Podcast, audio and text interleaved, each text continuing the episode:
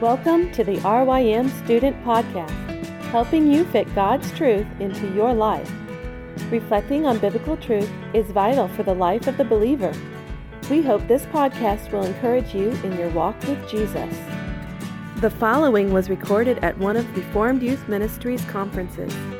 The audio might not be clear, but the message is. We hope you enjoy it. So let's dive into the practical now. What is our role in the body? So we're supposed to have a role in the body. We do have a role in the body, but what does that look like? So fundamentally, our role is the same as every other Christian's. We're called to love the body, serve the body, worship with the body, and be held accountable to the body. But this will play out differently than it will in our dad's life, or our pastor's life, or maybe our mom's life, or, or even teen guy's life.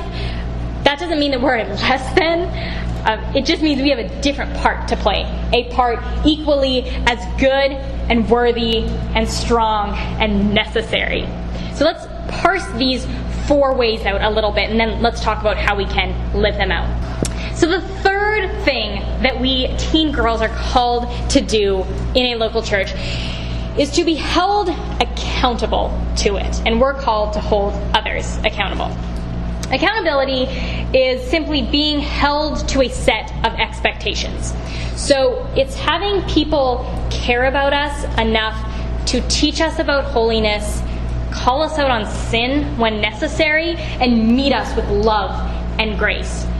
Right now, though, as young people, if we have parents who are seeking to follow Christ, accountability will pretty much look like our parents holding us accountable. If your parents are not Christians, the church will inevitably play a bigger role. Um, you will need older members of your church, youth workers, youth leaders, to help hold you accountable. But as awkward and uncomfortable and weird as accountability can make us feel, it is desperately necessary. We live in this world where temptations surround us 24 7. Um, so at school, at home, at work, uh, at the mall, online, on the road. Um, accountability is a set of loving guardrails that keep us from falling off a cliff they help us pursue holiness and Christ likeness and fight and even avoid sin. So you could think of it um, sort of like a baseball team.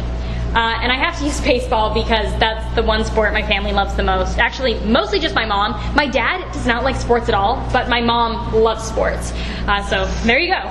Um, but she loves watching baseball, and of course, the Toronto Blue Jays, because that is the only professional baseball team in Canada. We love watching the Toronto Blue Jays, but you really could think of this like any sports team, and I know that we have some athletes out here.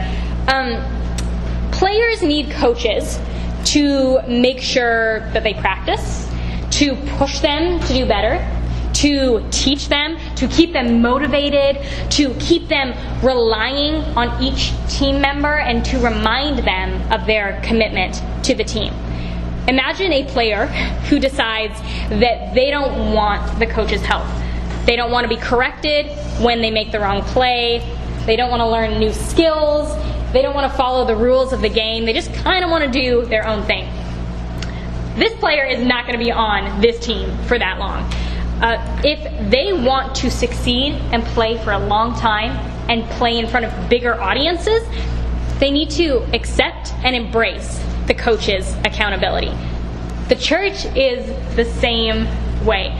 It's our way of proclaiming to the world that we're a team, that we're a family, and we are pushing each other to strive for perfection. We are not perfect. We do not claim perfection, but we pursue perfection because we are pursuing Christ likeness.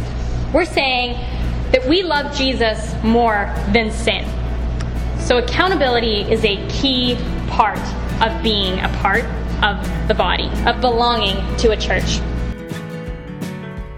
For more information on RYM student conferences, visit rym.org forward slash conferences.